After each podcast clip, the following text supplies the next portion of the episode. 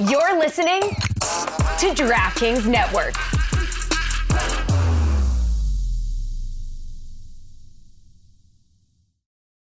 Folks, Mother's Day is around the corner, and let me talk to you about 1 800 Flowers. I can't wait. Every year to tradition, I send stuff to my mother, my mother in law, and my wife because they are three amazing moms. They're better than all your moms out there. You think you have good moms? No, I have good moms in my life. I'm just kidding. This was a little harsh. I'm sure you guys all have good moms too. From your mom to the mother of your children and all the moms in between, this Mother's Day, give back to the ones that have given you everything. 1 800 Flowers helps you celebrate all amazing moms from homemade bouquets, sweet treats, gourmet food, and one of a kind gifts ordered easily and delivered fresh. For a limited time, you can save up to 40% off Mother's Day bestsellers at 1-800-Flowers.com slash Dan. Don't wait. Order today and save up to 40% at 1-800-Flowers.com slash Dan. Welcome to another South Beach session. I am so happy to be joined by a legendary friend. He will poo poo the idea of legend. He will poo poo with, with great humility the job that he does on uh, the longest running funny show, just in sports, but for all of television. One could make an argument that you have the space. Poo poo. No, I'm gonna I'm gonna do this introduction correctly because I want people to understand all those guys say you're the most important piece, and you say that's ridiculous. Obviously, that's asinine. They're the stars. You're just there to serve them, but you know how to be a host. And being a host requires a decency, a kindness, and an ego that you don't generally find in the television business uh, because you have to be someone who brings the ball up and just passes again and again and again, does it quietly and you built a monster.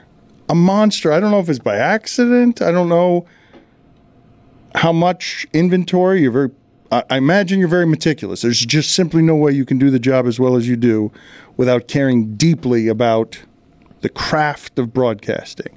But I don't think people understand how hard it is to be you, and I need you to explain it to them without being humble because it's not as easy as you make it look to do 30 years of the greatest sports television show that there has ever been. What? Welcome, by the way.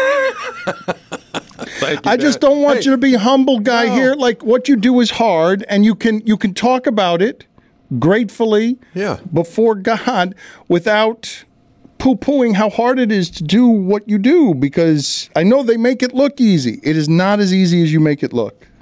there's a lot of work, and I love the work, and I love the prep, and um, look, this I, I appreciate everything you said about the show and about my role, and there's not a day that goes by that I am not as thankful as I could possibly be about sitting in that chair for that long.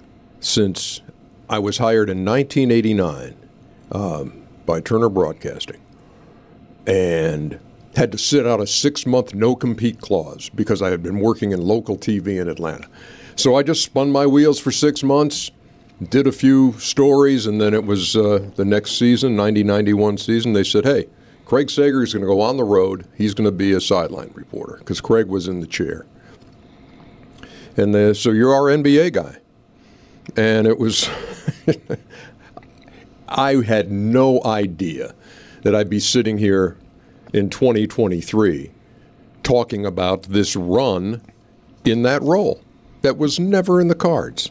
And uh, what's kept me there is is being prepared.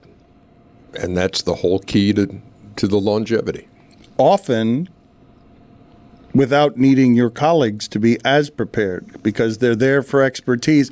And I know how much Charles hates those March Madness weekends where they make him memorize all the names because tr- you're doing the preparation in a lot of ways, as is the an unbelievable production team, so that Kenny and Charles and Shaq can be maximum themselves. It. The reason that I admire it, one of the many reasons I admire it so much, is because of how rare it is to be able to keep those spinning plates together and working together when this is the vanity business. Ernie, like Shaq's used to being a star. Charles is used to being the star of that show. Kenny is used to being a facilitator who understands your role better than most. Mm-hmm. But they're, and the thing, you know why it's work? Because nobody tries to make themselves the show because they've never tried to make the show about themselves. And I'm in the fortunate position of getting us from point A to point B to point C with three guys who have been in every conceivable situation in a basketball game. And so nobody at home cares if what I think about what might be being said in a huddle with 1.7 seconds to go. They want to hear from the guys who have been there.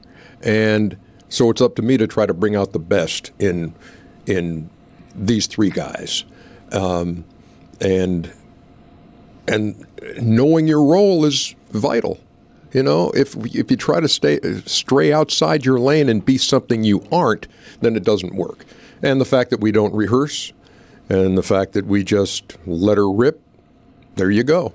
They have such reverence for your decency, though.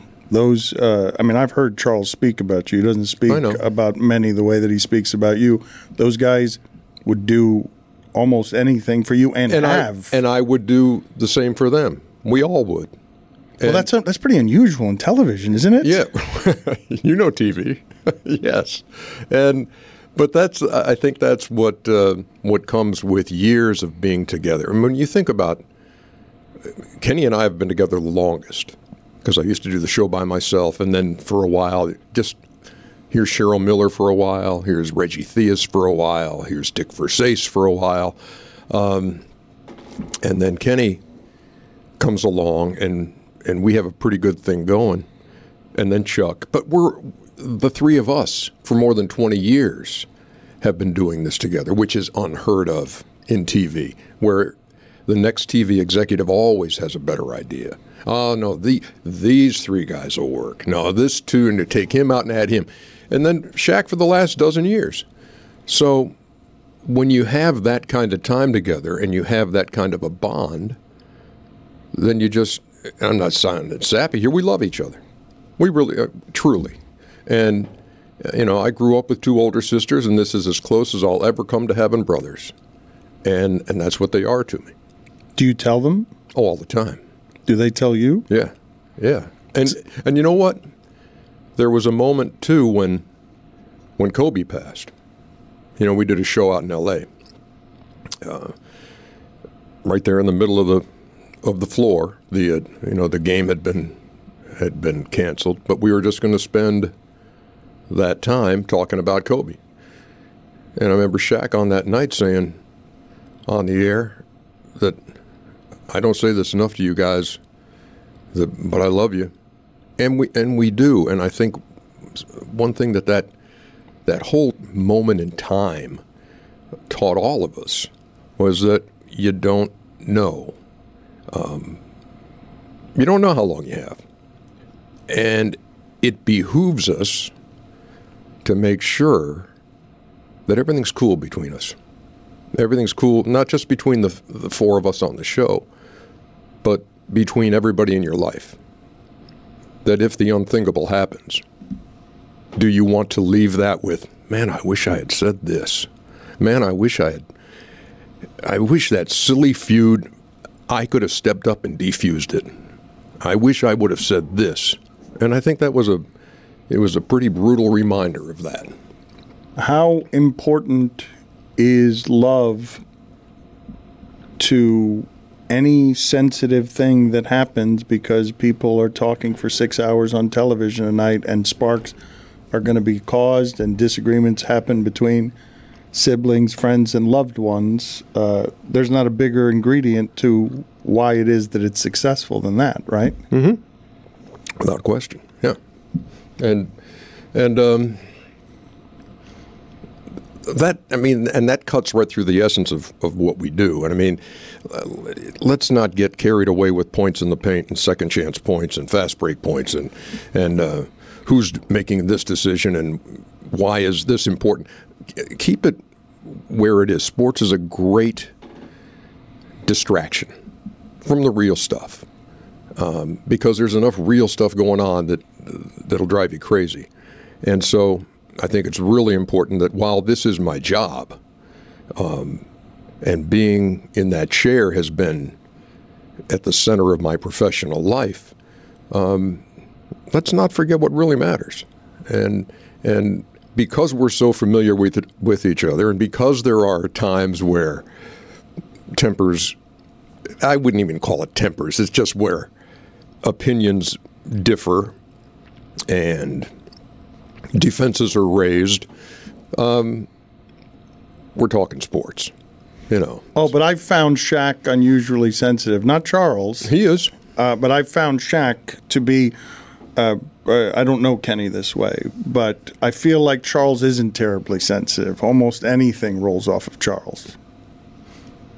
You'd be surprised. How so? because I think there are things that strike him that strike a chord with him um, that he feels very strongly about. Um, you know, you don't hear much about it, but I mean, he's he has causes like like HBCUs are really important to him. The donations he makes there. Uh, how the average person in the world is getting by matters to him and matters deeply to him. And he is hurt when he sees things happen. So, yeah, there's a sensitive side to Chuck. There's a very sensitive side to, to Shaq. Um, I mean, there have been times where uh, we have felt that with him. Um, and The viewer too. yeah, and he'll, and we may laugh on the air about it, but he, but he may take it home with him.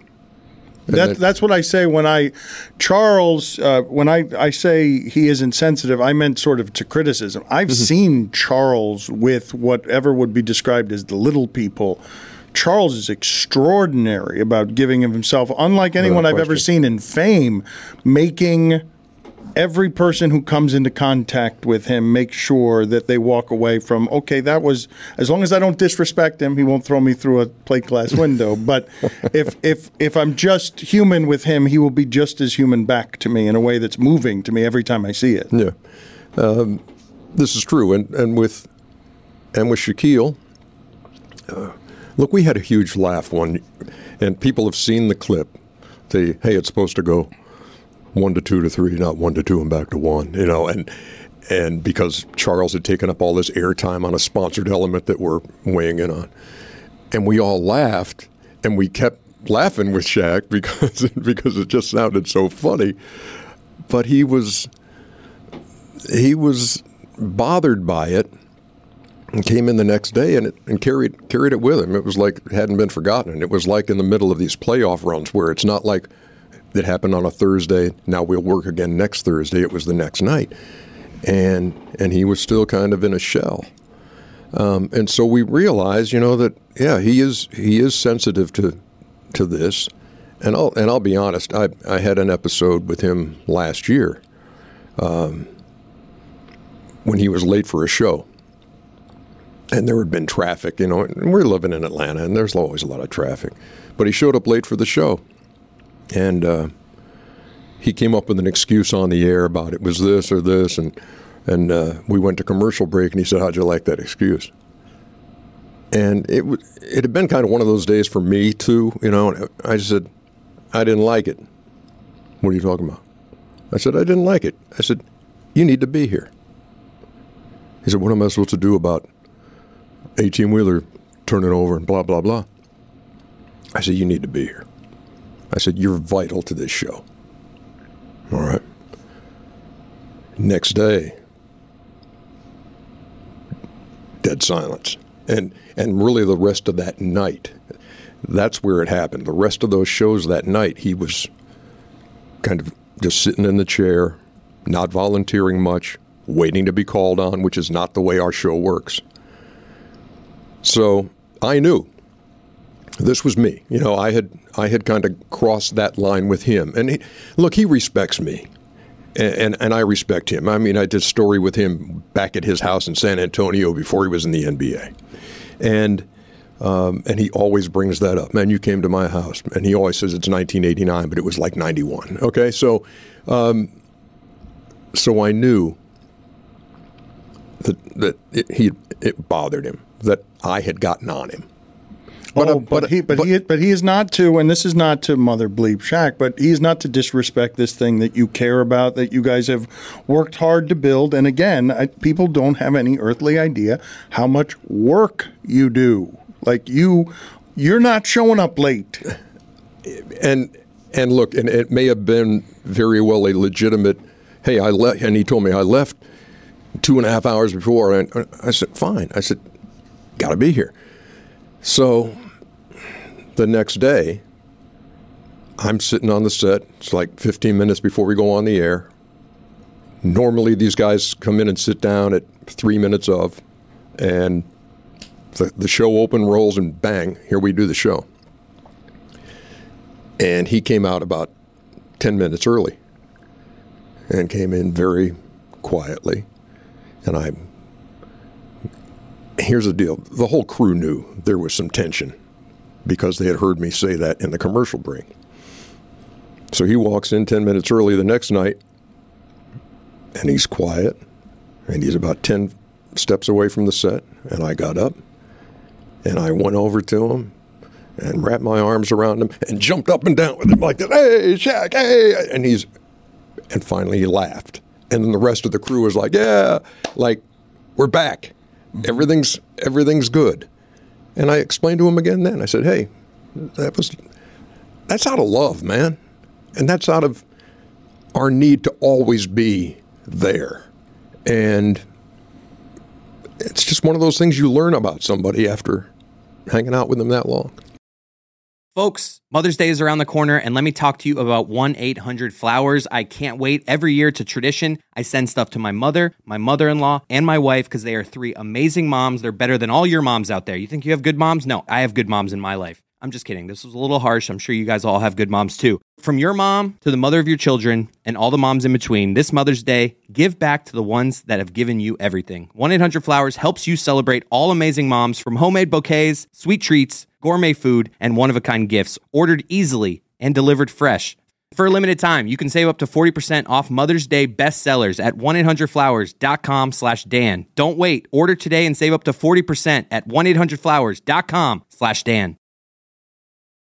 You might not know this, okay, but your father is basically the person or one of the people who helped introduce me to sports, his voice, because I'm in South Florida. We don't have any sports, and cable television is a phenomenon in America. A crappy America's team. I don't like just the Atlanta Braves. They were all terrible. They were all of those teams were terrible. I know, I but, know. But but I loved as a kid. Like look at Gary Matthews. He goes after a fly ball, and his hat flies off because he's got a giant afro. And and I'm like learning about terrible Braves baseball because it's the only thing on television, and I'm learning about broadcasting or the, the, the person who's teaching me, like who's got personality and flair, that's the house that you grew up in. Did you even have a choice on what it is that you were going to do? Oh, sure. No, no, I don't mean I mean I don't mean a choice like did you have the freedom? I mean once you see what your dad got to do for a living,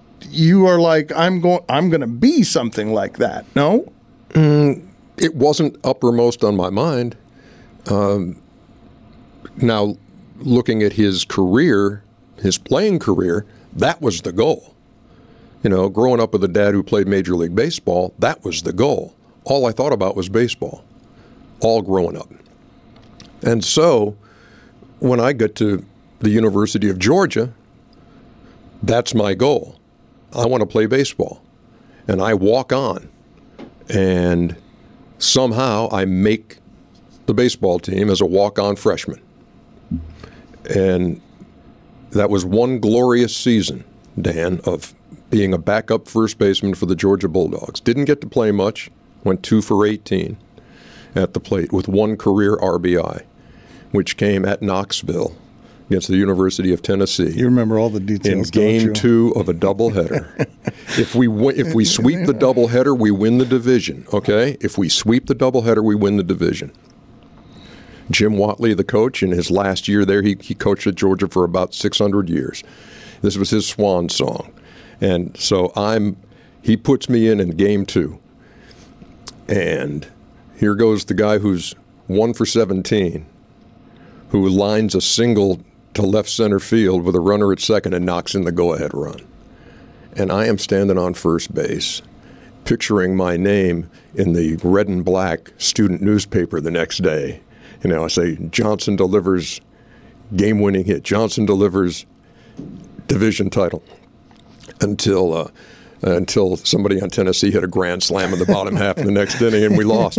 But uh, we, we eventually would go on to, to win the division. But that was uh, so that was the goal. That was the dream was to play baseball. So I walk on as a freshman and was told to walk off as a sophomore. My second year, I didn't even make it out of fall practice. A new coach took over. Bang, I was gone.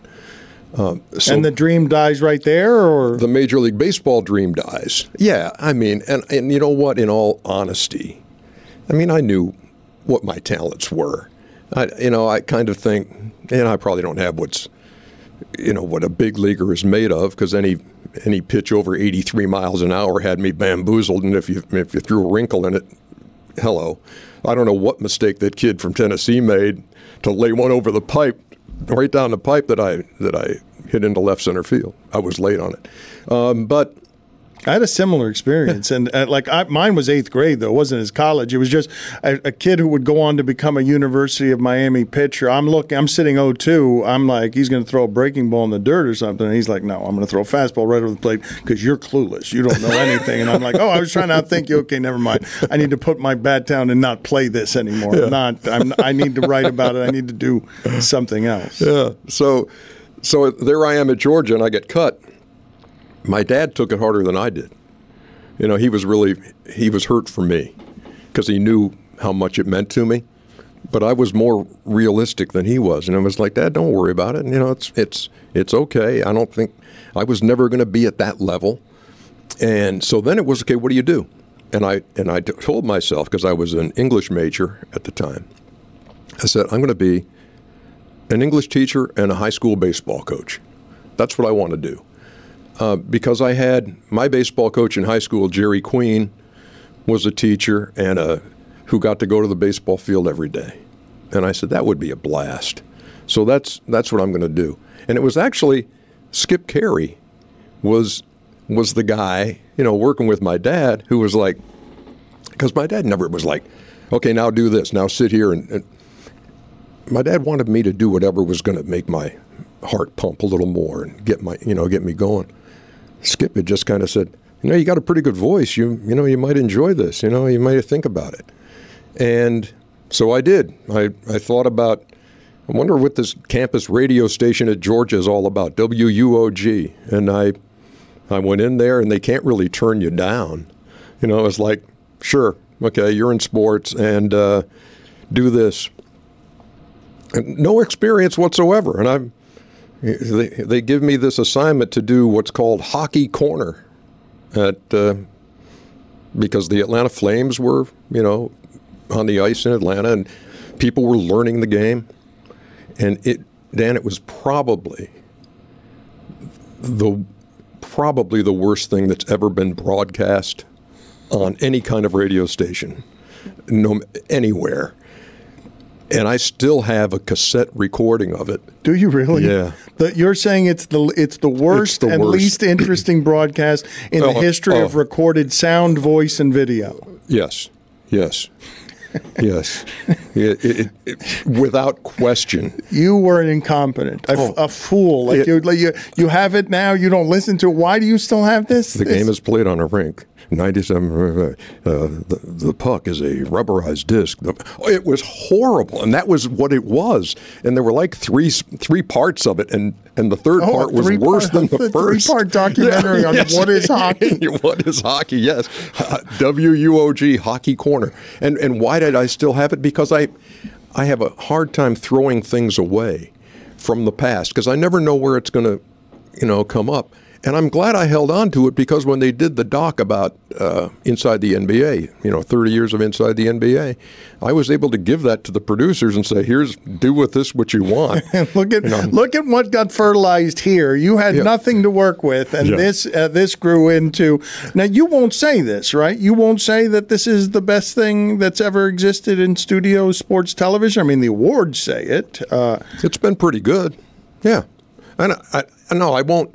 I won't put it over anything. I'm just. I appreciate what we've been able to do, and and the real. You know, I leave that up to the folks who are watching, and it's gratifying to have people say that and to, to describe it that way. As, hey, this is the best sports studio sports show of all time, or whatever. That's great to hear. Um, But now, are you? Is the next show going to be just that good? Is somebody who's if somebody reads that and says, "Well, this inside the NBA, I've never seen it, but they say here it's the greatest sports show of all time." Uh, I'm going to tune in tonight. It better be good, and it better not be a what? Oh man, we just yeah. Well, we phoned this one in today, or this wasn't good, or I, did, I asked stupid questions. That's it, it has to you you got to get better. Caring like that, though, I do believe is unusual. Adults get formed, they get on with the balance in their life, and they don't necessarily hold themselves to that kind of hungry standard once they've already arrived at the mountaintop of where success resides. There are too many good shows out there. I mean, there are there are some there are good shows, and there. Are, don't stop me before I say this. Okay, you're gonna you're gonna want to jump in and say, you know, you're. A lot of guys could do what I do, and they, and they do on a nightly basis. There are a bunch of guys out there who are great studio hosts.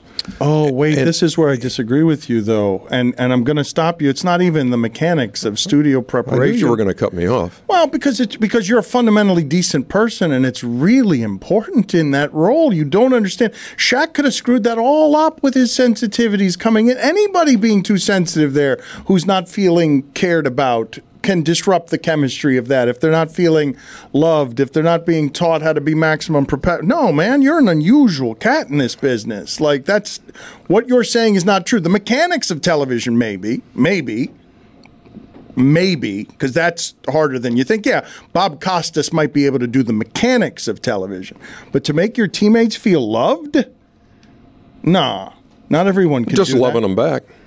But not everyone can create that environment. That's just simply untrue. Mm-hmm. You're you're you're underestimating what your what your gift is, what your R is, Ernie.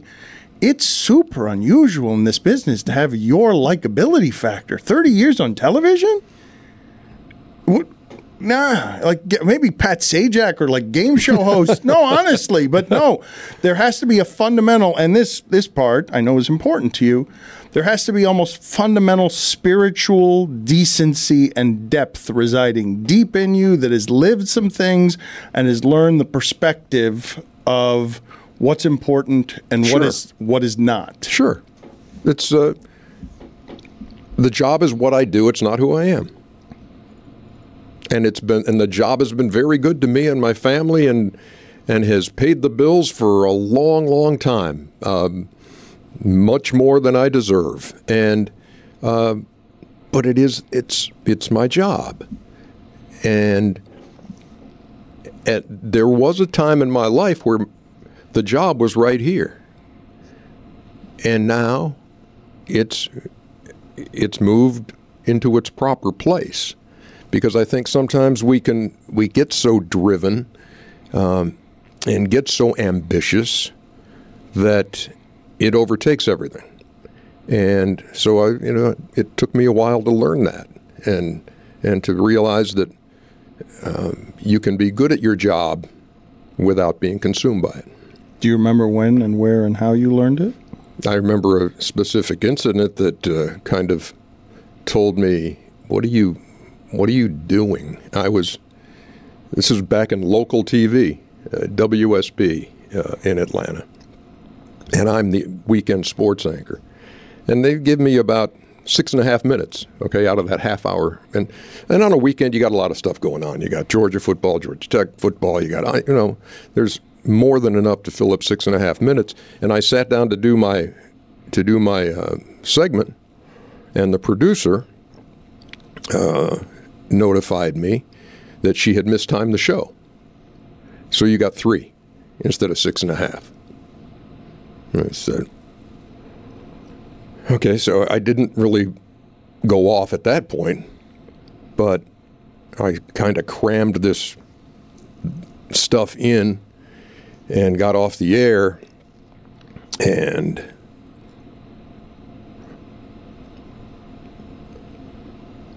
and in front of the production crew as she is apologizing to me, I was I just I got in her face.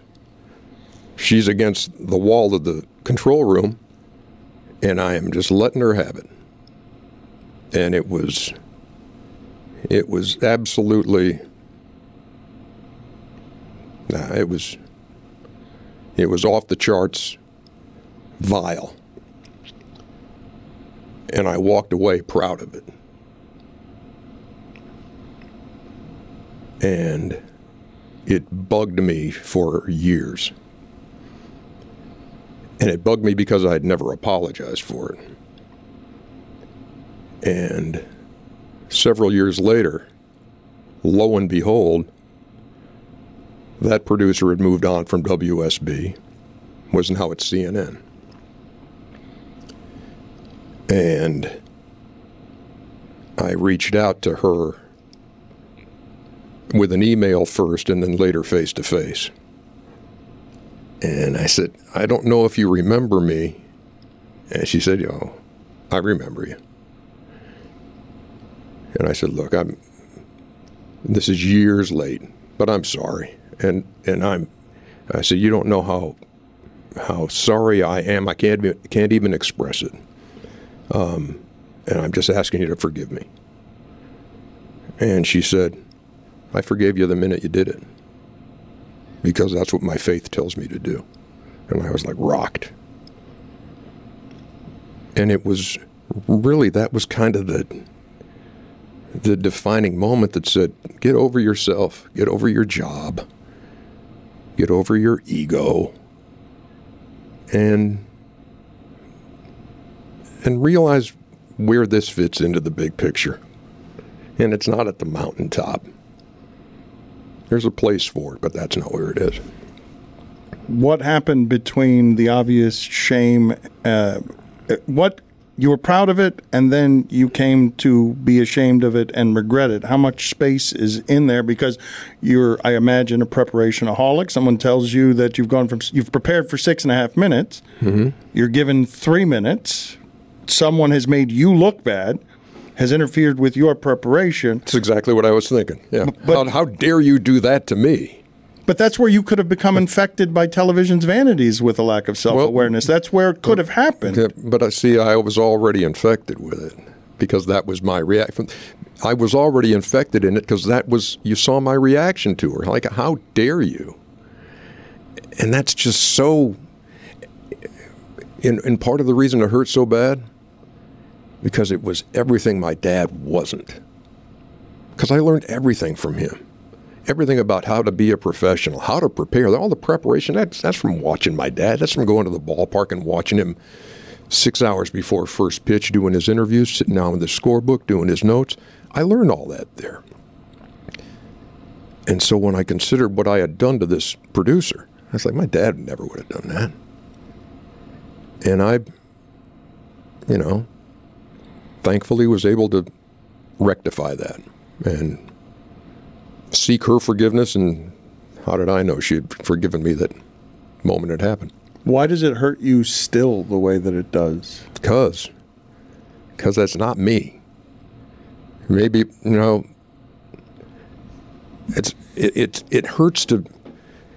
I think maybe because people think, oh, Ernie's never said a bad thing to anybody in his life. Yeah, I have.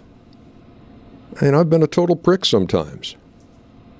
And and it takes a lot of it takes being intentional about doing the right thing and and being um, yeah doing the right thing being the right person and and so and not getting carried away with adulation because once you start getting on that train where every good thing said about you, you're kind of like, oh, here I'm coming. I, am getting that puffed up chest again. Uh, oh, don't mess with my show because I might go off again. No, I, I can't do that. That's why you just have to take all of that with, hey, it's very nice. I appreciate the fact that you like the show. Appreciate the fact you like me. And I'm not going to get carried away with that. And I'm not going to get carried away with the folks who say, man, you're an idiot. I hate you on baseball. You're this, you know? And so i I think I've had to learn over the years just to take all of that in and uh, and not put too much emphasis on it. Hey, listeners, it's Mike Ryan, and I've changed a lot over the course of 20 years that you've known me. I've gone from unlikable to, well, my hair has changed. But my point is, While a lot's changed over our relationship, there's one thing that hasn't changed one bit, and that's a great taste of Miller Lite. Another thing that hasn't changed is that it's less filling. So, what's the best thing about the original light beer? Miller Lite has sparked this debate way back in 1975, and we still haven't settled it. They keep it simple. It's got undebatable quality, great taste, 96 calories. You know all those things. It's a beer that strips everything away that you don't need and holds on to what matters most. But with Miller Lite, you don't have to choose what's best. Miller Lite has great taste and is less filling. It's both those things. Tastes like Miller time. To get Miller Lite delivered right to your door, visit MillerLite.com slash Dan, or you can find it pretty much anywhere that sells beer. Celebrate responsibly. Miller Brewing Company, Milwaukee, Wisconsin, 96 calories per 12 ounces. Fewer calories and carbs than premium regular beer. Roughly what age were you when you arrived at the combination of things that would resemble both gratitude and balance so that you could take your job not to, you know treat it professionally and seriously but not have it be a competitive thing where you had to be better than person X or had to get some better job when I'm I'm guessing you you feel like you have the best job in show business Sure. the way that you carry yourself with gratitude. Yeah, I mean, and, and you know, you you got into the you mentioned the spiritual part of this equation, and that was huge for me, um, because you know I'm not going to turn this into sunrise sermonette, but I was, you know, I'm. I'm a good Catholic boy growing up. You know, you're going to Mother Good Counsel School. You know, you're going to St. Jude's in Atlanta. You're, you know, you're an altar boy and all this. And and then when I went to Georgia, it was like, um, you know, Sunday mornings for sleeping off Saturday night. And so I I didn't pay God an ounce of attention for a long period of time there. And it was really, you know, in the course of how your life turns out, you, you know, you get married, you have kids, and you adopt, and you then you feel like there's uh, there's something there that you haven't really been recognizing. That you know what there's there's something spiritual about this. There is, you know, that I just I, that was kind of an awakening for me in like 1997. You know, it was just went back to church for the first time in ages. You know, met a pastor who was kind of like me, had kids, had a wife about my wife's age, and and had and just seemed to have a peace about him What was the impetus for going back to church? it was to give the kids a little uh, grounding. You know, it was like Eric and Maggie, who are our two oldest, you know, would come back from playing with their friends and like, "How come we don't go to church on Sunday?" Or, uh, and it was like Cheryl and I said, "You know, we need to we need to give them some foundation here." So we found this non-denominational church. Oh, so it wasn't even about actually being religious. It was just sort of let's get some structure and how to raise a family. Yeah, let, yeah. Let's give them some, you know, some, so that they're not confused when one of the kids brings up uh, Moses or Noah or somebody. Who are you talking about? So let's give them a little foundation. And within two Sundays of going there, I was being pierced as I sat and, listened to this this pastor Kevin Myers. And he's talking about who's, you know, what's more important in your life, happiness or wholeness? Who's the provider in your family? I'm the provider and all about happiness. And he's like, well, you miss both of those. And the more I dove into that and explored it and opened up this Bible that I'd never opened up. When you say pierced as a as a verb, it's because it's it's, It- it's- uh, changing your thinking, it's- or it's you're being stabbed. like I'm being stabbed, like or like he's like he's talking directly to me, and it's just piercing my heart. And I'm saying I'm missing out on a lot of stuff, and I'm missing out on it because I've I think I've put this because your values are wrong. yeah I've put I've put this job up here. I've elevated it to this, you know. And the only church, the only altar I was worshiping at was Rudy Martzke The media critic for for the USA Today. what a terrible God. You know what? That's that was that was what was driving me at that point. I know what was driving me there. No, was, you deserve to be pierced for that. Yeah, was was man. I can't wait for the Monday mornings USA Today to see if I made Rudy's column in a good way. Your priorities would be wrong if that's uh, That's what was driving me. that's funny. It was how do what do people think about the job I'm doing? and especially not just not just viewers, but Rudy. But also not thinking to yourself, what do people think about the job I'm doing in raising kids with a wife where my focus is maybe my kids and my wife, but it seems to be me and my career. Mm-hmm. Oh yeah, and and and again, and even today, I mean, that's the question I get most. I talk to a lot of uh, businessmen, a lot of a lot of companies, and and always the first question is, how do you balance this work, you know, this work and uh, and home thing, and it's that never it's it's it's not an easy answer. It's not. Uh, all I can tell them is is you have to be intentional. You have to make. You have to look at what your schedule is telling you you should do and saying, but is there time in here where I can do this for my wife, where I can do this for my kids, where I where instead of what it used to be was no, that's a work day. No, can't do it.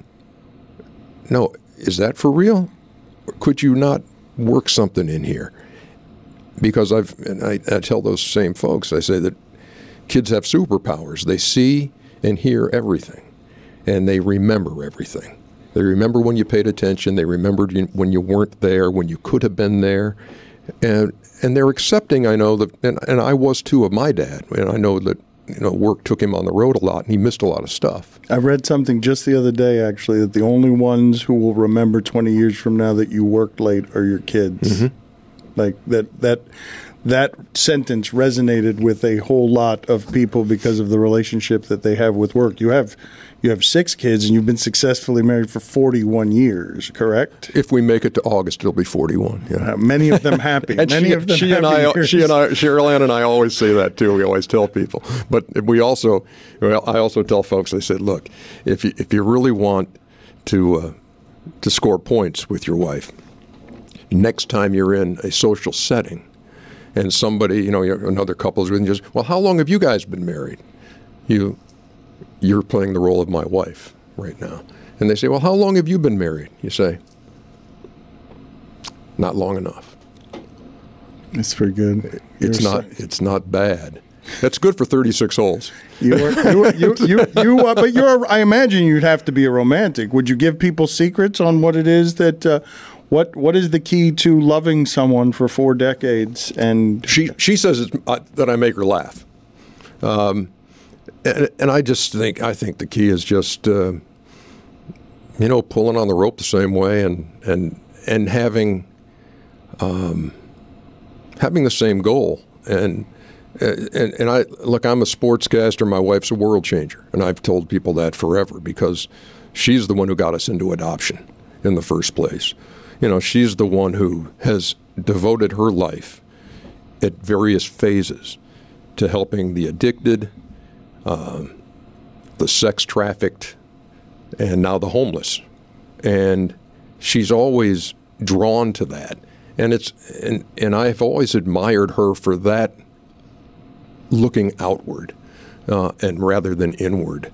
And and how can I help? And so that's been, you know, look, I outkicked my coverage big time. well, if all you're Big providing is laughter, and she's changing the world, and uh, she's My point I exactly. mean, you're fairly uh, useless comparatively. And, and and the thing is, I make her laugh, and most of that's unintentional, you know. So Yeah, that's just your, well, my wife. My, there's nothing that makes my wife happier, and it delights me as well than when I'm a fool, which Mm-hmm. I which I often often am. There, there is nothing that makes her laugh. oh, it's more. a it's a guaranteed for me. I can do that just by saying, "Hey, I'll fix that," because Yeah, me me, trying to repair something around the house is always fodder for the next uh, six months. Oh, but you try at least. I, I can't. I, my father did not hand me down that one. My father taught me how to work.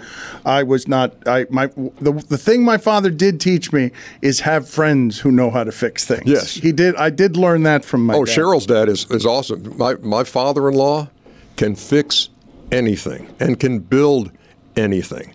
I've returned a hammer to Home Depot because it didn't have instructions. I mean, I Yeah, got I, no, I'm I, clueless. I, you should. It's it's laughable. and I got that from my dad too, because my mom, my late mother, said said your dad's the only man in America who's never been in a Home Depot. Yeah, well, but that's what he taught you, right? Like it- he ended up teaching you. Yeah. Uh, you don't know. I don't know how many of our patterns from our pa- our parents we pick up, but that one to me was largely blind for a long time. The the idea that I'm slowly becoming my father in ways that are deeply uncomfortable to see in a mirror. Yeah, it's uh, sometimes it's not really uncomfortable. You know, sometimes it's it's kind of cool. Like in the hallways the other day, there's a guy who'd been a Turner for a long time who used to, you know, work on some of the Braves broadcasts when my dad was was still calling games. And I saw him the other day, and and uh, I said, "How you doing, kid?" And he just stopped and he said, "Man, you sounded just like your dad when you said that." He used to call me kid all the time, and I was like, Thank you. I like that. Thanks for the reminder. You sounds like uh, the foundation is that you make her laugh, and you are awed and flabbergasted with respect for how large her love can be. Because I don't know how you ended up on the adoption path, but Yeah.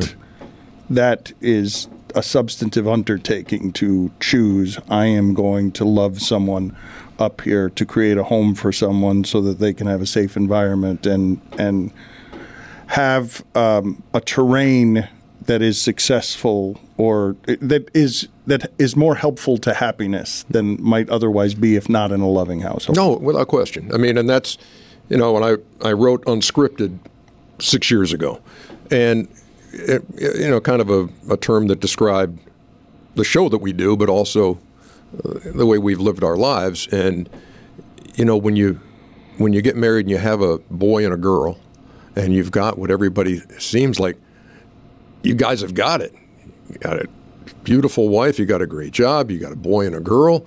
Bang, you know, set sail. And then and then she, you know, Cheryl Ann sees 20/20 one night and sees all these Romanian orphans, and then comes to me and says, you know, what I think we need to do is we need to go to Romania and get one of these kids. And I'm like, uh, no, really, what are you? Are you serious? Yeah, we really, yeah, this would be great. We need to investigate this. And we do. We investigate it. She goes over with a group. I stay home with Eric and Maggie.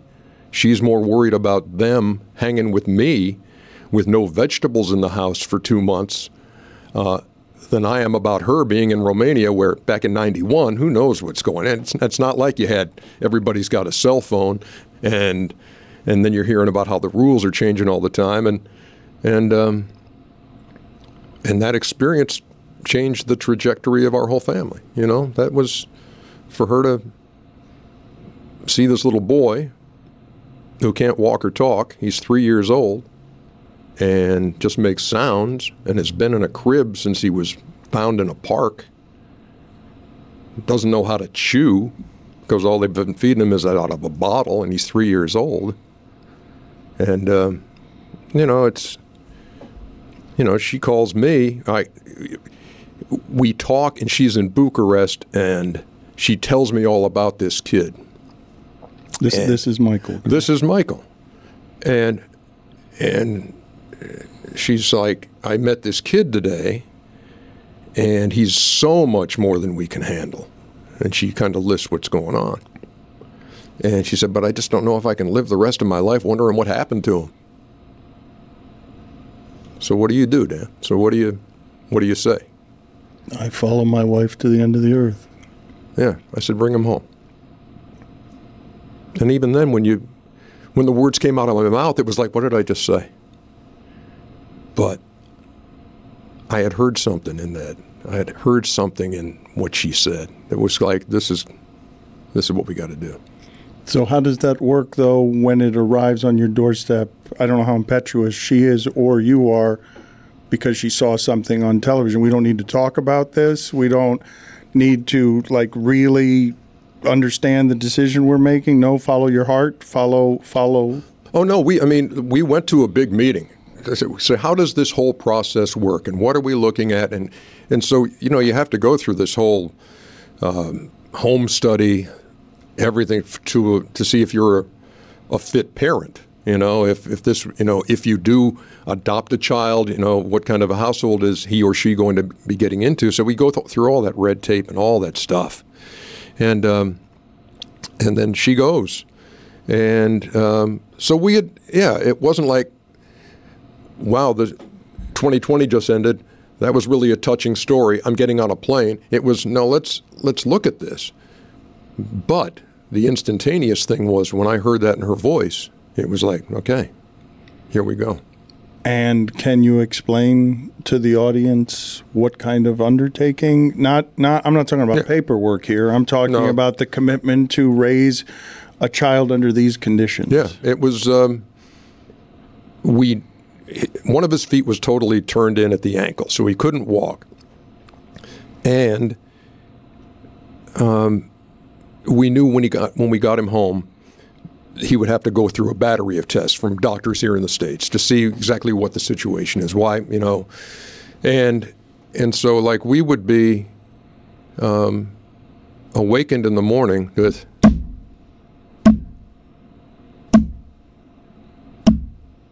and walk into his room and he's on all fours and he's banging his head against the crib. It's all self stimulation for the first three years of his life. Nobody is paying any attention to the kid. So that's one thing that we that we see right away. Um, and then they run a bunch of tests and they fix his foot and he's able to walk and then he's he's walking with a funny gait and they say well we need to do another test and they cut open his leg and they do a muscle biopsy and they say he's got muscular dystrophy and then you uh, you do research on MD and um, you talk to doctors and they uh, and they say there's no cure for it so so we go from Ernie and Cheryl, Eric and Maggie, great job, boy and girl. Here we go. You went unscripted, um, and now you've got a kid with a fatal disease who's three years old, and um,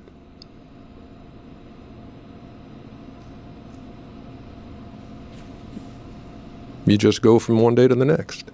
He's he's your he's your son, and that's what you do. Um, and you say, we don't know how long we've got with him. A lot of kids don't make it out of their teens. But in the meantime, we need to get him in speech therapy and, and physical therapy. And so maybe we can. He's three years old and can't talk. He's just making noise. He finally spoke when he was eight. And we're in the van one day, and all of a sudden, out of the back seat comes Mike. Mike. He just said his name. And it's like, um, we're making progress. There's a step. And he would never be able to communicate like this. He had his, you know, but you spend enough time with him through the years, then you knew what he was, the points he was trying to get across, and he loved. He was, he had autistic tendencies and loved cars, loved lawnmowers. If he met you, he asked what you drive, and then he would remember that. I mean, I'd run into teachers of his at the mall, ten years after they taught him, and I'd say, oh, "Michael, who is this coming by?" And she, and she'd be waving, "Oh, Michael," and he'd say, "Chevy Astro van, light blue." And she said, "Yeah, that is what I drove when I taught you." It was it was an amazing it was like this amazing icebreaker he had with people who were just drawn to his spirit. And um, I got to watch that. I got to watch that every day. So I I never wanted anybody to think, "Oh, poor Ernie and Cheryl, look what they're." It was like, "No, see, you don't get what we get. We get to watch this every day. We get to watch this, watch him develop. We get to watch him grow. We get to watch him impact people because we're not all here to play by the same rules. And so he was a joy and a wonder to behold, and and his impact on folks much greater than I'll ever have on anybody. What did he teach you? Unconditional love, love of the being content with whatever you have. You know, it's Dan, I would a big day for Michael would be go to a car dealership, go inside and get a few brochures, and he couldn't read or write. but he could memorize all the cars, and he would see them on the road, and that's a this, and that's a Toyota, and that's a this, and and then if you take it home and like laminate some of the pictures and put them in a binder for him, it's like he like he hit the lottery. It was it was an amazing thing. So it was be content. Don't always it doesn't the next thing doesn't have to be bigger and shinier and brighter. It can just be content with the simple things. Um, and his, and his spirit was just his favorite thing to say was "love you too." I mean, our family, our family slogan is, and what we we put emojis on stuff. And it's always this. It's always "I love you" in sign language, and it's and that's the whole. That's the foundation. That's that's what the, our family's about. And and he kind of paved the way. For You that. you exuded. I mean, I've always I've you have always seemed five dollars. You have always seemed maximum gratitude to me, just in the way that you carry about carry yourself and talk uh, about some of these things. But you exude it as well. It's unspoken. It's hard to explain to you. I don't know if you have this effect on people. There have not been many people in my career in the media who have this particular energy about them that is uh, soft and kind and generous and grateful. And I don't know if you had it before, Michael. I don't know if you were the same kind of grateful when you had the perfect life as someone imagines it and then chose something harder. Yeah, I, it was. Um, I think I tried to be that person, but when Michael came along, it was. He just brought us to a different place.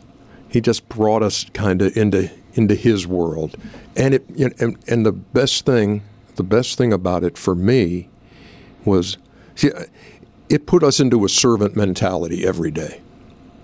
You woke up in the morning, especially as as he got older, and you know he he died at 33, which was much longer than anybody thought we that he'd be around. But into his teens and 20s and 30s, and confined to a wheelchair, and the last 10 years of his life on a ventilator. You woke up in, you woke up in the morning knowing you had you were my job today is to serve this guy and you had to do everything for him. And that's everything. And when you have that kind of a need and a desire to serve, that's good. Because I think we I wish I wish there were I wish everybody wanted to serve. I wish everybody woke up in the morning saying, "How can I help you today?" Oh, but you've stumbled upon a great secret to happiness. I don't know if you stumbled on it before, Michael, or not, but uh, I mean that the rewards of giving are so much larger than the rewards of taking. Like, Oh. I, I mean, if if you're doing it consciously, right? Mm-hmm. I don't. I, I think a lot of people get caught up on the path to unhappiness with superficialities that aren't quite that. Yeah. Well, this is this is from the guy whose whose week would be made if Rudy Martzke said I had a funny line.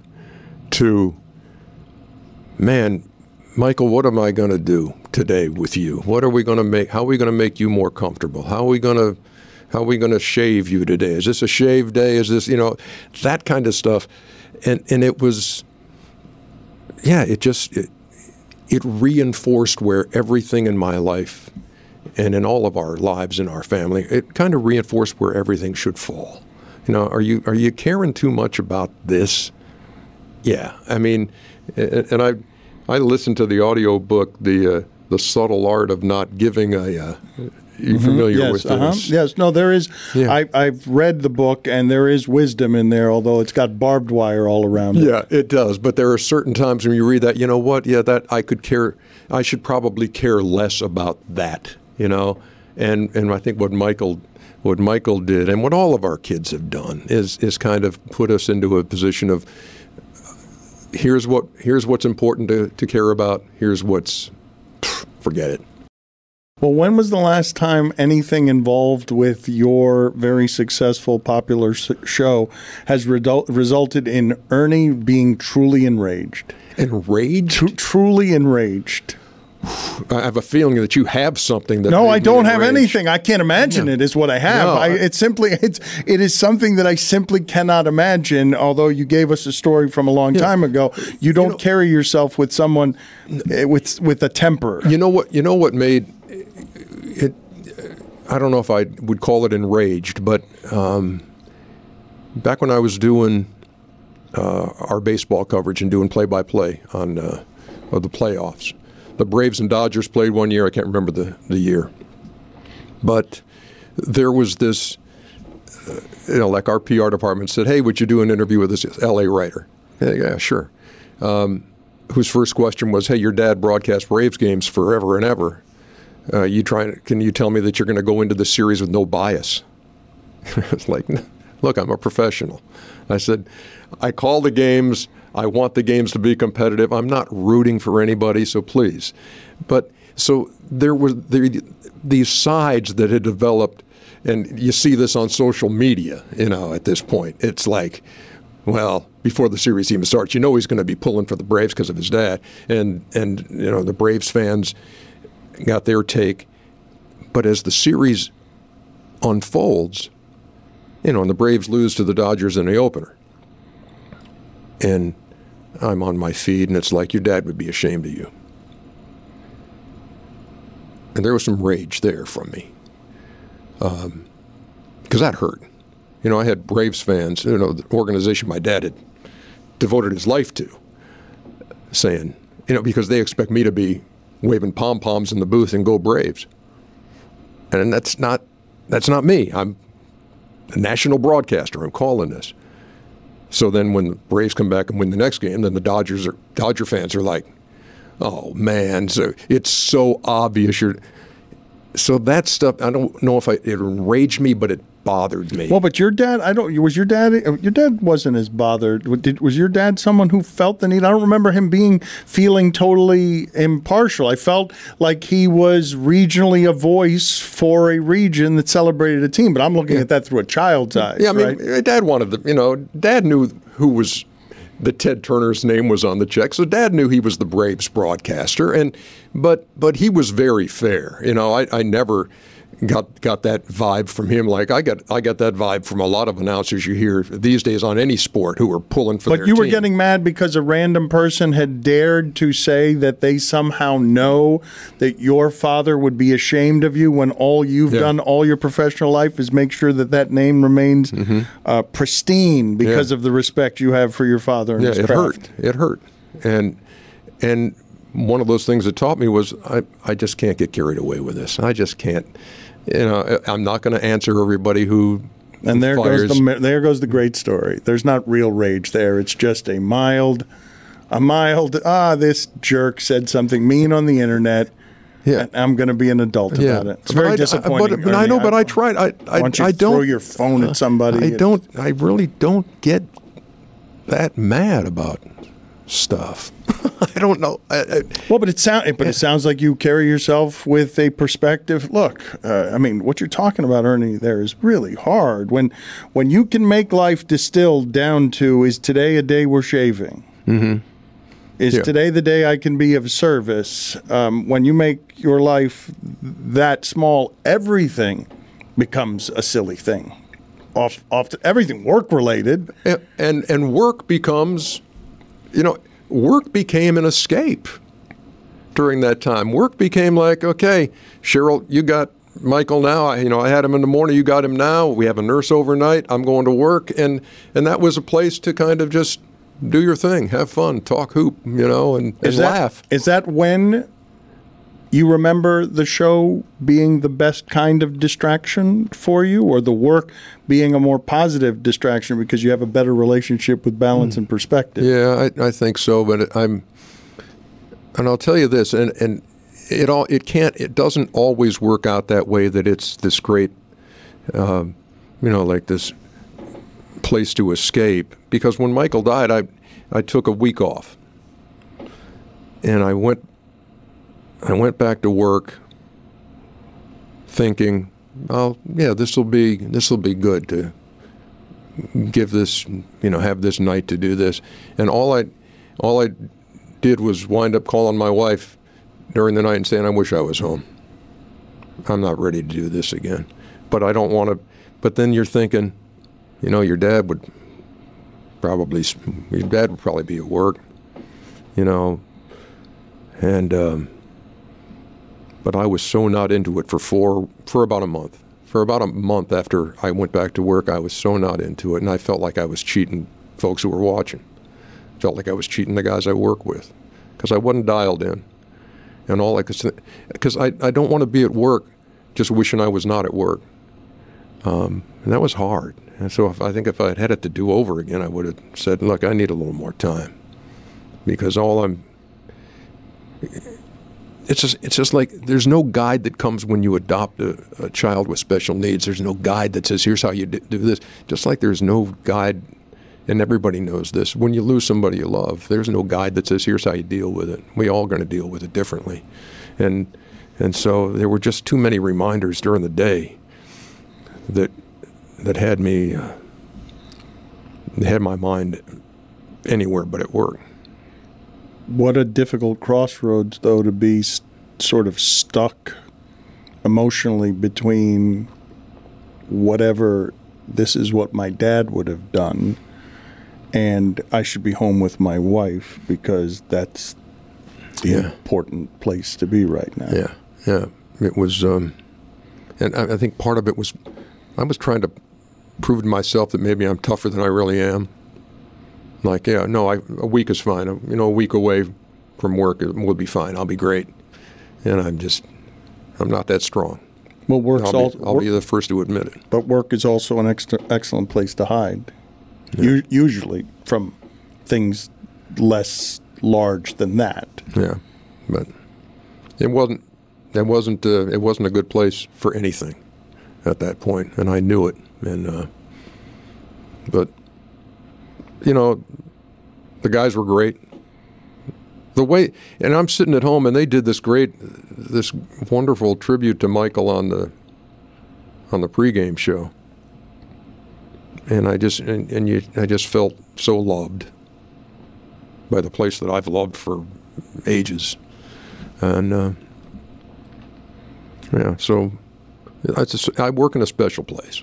It's a special thing that you have. It's not just a special place. You are somebody who has contributed to making it that special. You've been an anchor in the middle of that place in spirit. And I'm gonna I'm I'm done here hitting you with the syrupy stuff, but I do want the audience to know that uh, you are a special human being, and the work that you do in this industry is unusual for a number of different reasons. And I'd put lower on the list the craftsmanship of it, the environment that you have created that is a celebration of sport and life where people can talk about serious things, feeling like they are in a family loving environment. Give yourself some more credit for what that is. You can be grateful about it and I am understand, and hey. that you had a part in in be, making it the spiritual soul of sports that it is. I am grateful, and I appreciate your your uh, your words because that means the world to me. It truly does, and uh, and uh, it's like uh, it's a wonderful life, man. It's my favorite movie of all time. You know, here's to my big brother George, the richest man in town. That's the way I feel every day. Thank you. Uh, thank you for your work, sir, and thank you for spending this time with us. Always a pleasure. Thanks, man. Everyone is talking about magnesium. It's all you hear about. But why? What do we know about magnesium? Well, magnesium is the number one mineral that 75% of Americans are deficient in. If you are a woman over 35, magnesium will help you rediscover balance, energy, and vitality. Magnesium supports more than 300 enzymatic reactions in your body, including those involved in hormonal balance. From functional medicine doctors to mental well being and female hormone experts, we all know that magnesium is the one mineral to improve all aspects of well being and health. But which one? Magnesium Breakthrough from Bioptimizers, the trusted choice recommended by leading experts with seven best absorbed forms of magnesium to ensure your body receives the support it needs for overall well being. Go to bioptimizers.com slash balance today and use code BALANCE10 for 10% off. Support your journey to wellness at B-I-O-P-T-I-M-I-Z-E-R-S dot com forward slash balance. Magnesium Breakthrough from Bioptimizers, your foundation to optimal health and vitality. Hey, listeners, it's Mike Ryan, and I've changed a lot over the course of 20 years that you've known me. I've gone from unlikable to, well, my hair has changed. But my point is, while a lot's changed over our relationship, there's one thing that hasn't changed one bit, and that's a great taste of Miller Lite. Another thing that hasn't changed is that it's less filling. So, what's the best thing about the original light beer? Miller Lite has sparked this debate way back in 1975, and we still haven't settled it. They keep it simple. It's got undebatable quality, great taste, 96 calories. You know all those things. It's a beer that strips everything away that you don't need and holds on to what matters most. But with Miller Lite, you don't have to choose what's best. Miller Lite has great taste and is less filling. It's both those things. Tastes like Miller time. To get Miller Lite delivered right to your door, visit MillerLite.com slash Dan, or you can find it pretty much anywhere that sells beer. Celebrate responsibly. Miller Brewing Company, Milwaukee, Wisconsin, 96 calories per 12 ounces. Fewer calories and carbs than premium regular beer.